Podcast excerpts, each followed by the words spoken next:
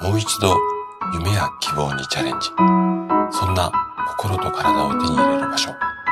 24時間いつでも通える。力生体。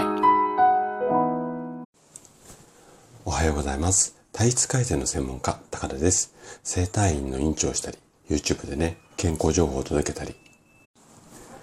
通わないで不調を治すオンラインの生体院を運営したりしています。さて、毎週土曜日はね、本の紹介をしています。で、今日ね、紹介したいのが、ボケたくないという病。まあ、病気の病って書いて病なんですがね、こういったタイトルの本になります。えっ、ー、と、本題に入る前にね、ちょっとだけお知らせをさせてください。えー、先日公開した、まあ、足がつる、こもら返りですね。これを根本的に改善する。まあ、そんなことが、こう、うん、動画一本見るだけで、えっ、ー、と、簡単にできてしまう。そんな情報をね、ぎゅっとこう詰め込んだ、40分とか50分ぐらいの YouTube 動画なんですけども、もう、あなたはご覧になりましたかね？うん。あの、見ていただいた方からにはね、本当に嬉しい感想がいっぱい届いていて、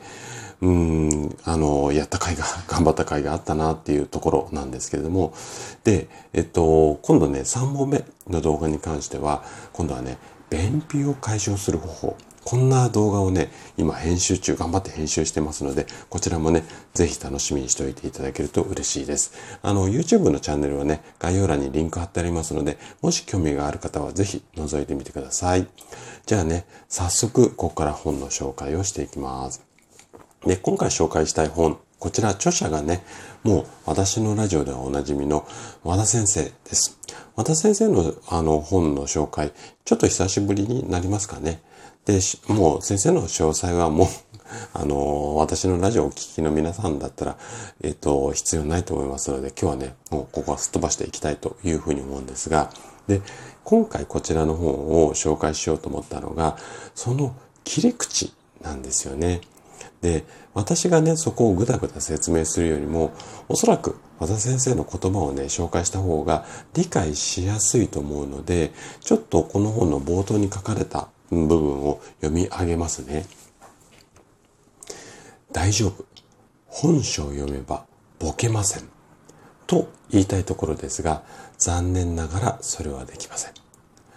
老年精神医学を専門する専門とする医者として私は30年以上もボケてしまったお年寄りつまり認知症の患者さんを見てきました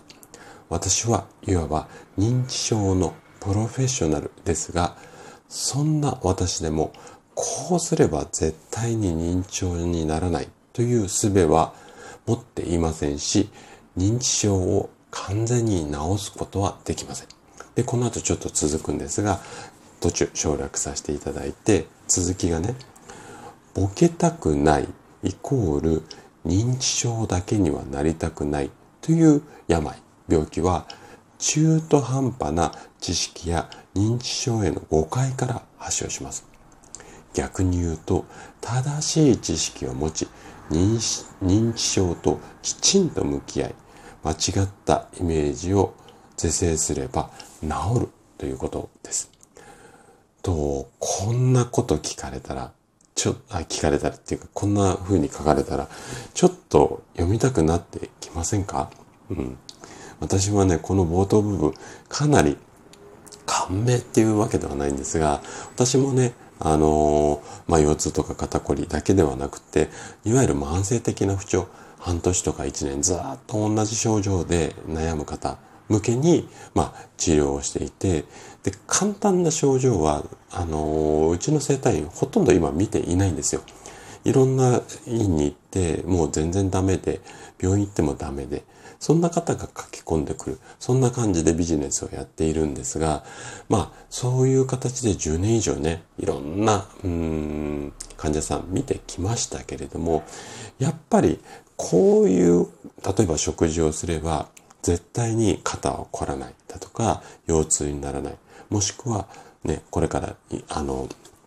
今動画編集していますが、便秘にならない。絶対これ食べてれば大丈夫よっていうものはありません。ただ、そういう症状になりたくないっていう時には、やっぱり症状を治すために皆さんいろいろ検索します。で、今症状、あの、情報がすごい溢れているので、ちょっとやってダメだったらまた次の方を試そうと思うんだけども、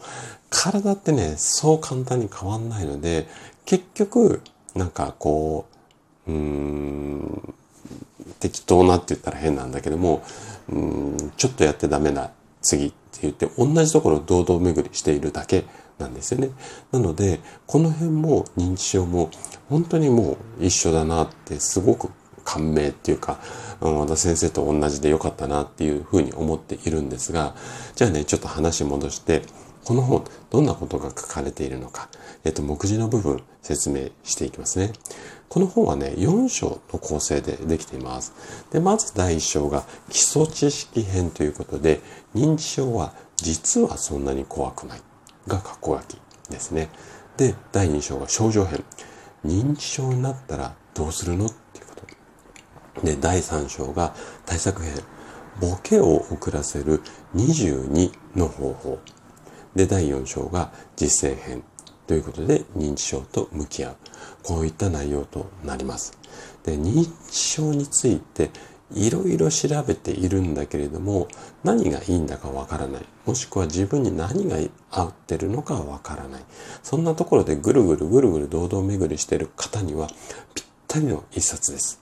で、もしね、今日私のこの話を聞いて興味が湧いてきたら、ぜひね、手に取ってみてはいかがでしょうか。そして、例によって例のごとく、まあ、和田先生の方なのでね、おそらく図書館にもあるかなとは思うんですが、もし図書館になかったり、借りるのではなくて購入したいよっていう場合は、概要欄にね、Amazon のリンクつけてありますので、そちら参考にしていただけるといいかなっていうふうに思います。はい。ということで、今日の話はここまでとなります。この放送ね、お聞きの皆様が一人欠かさず健康で健やかな生活を送れることを祈っています。体質改善の専門家、高田でした。それでは次回の放送でまたお会いしましょう。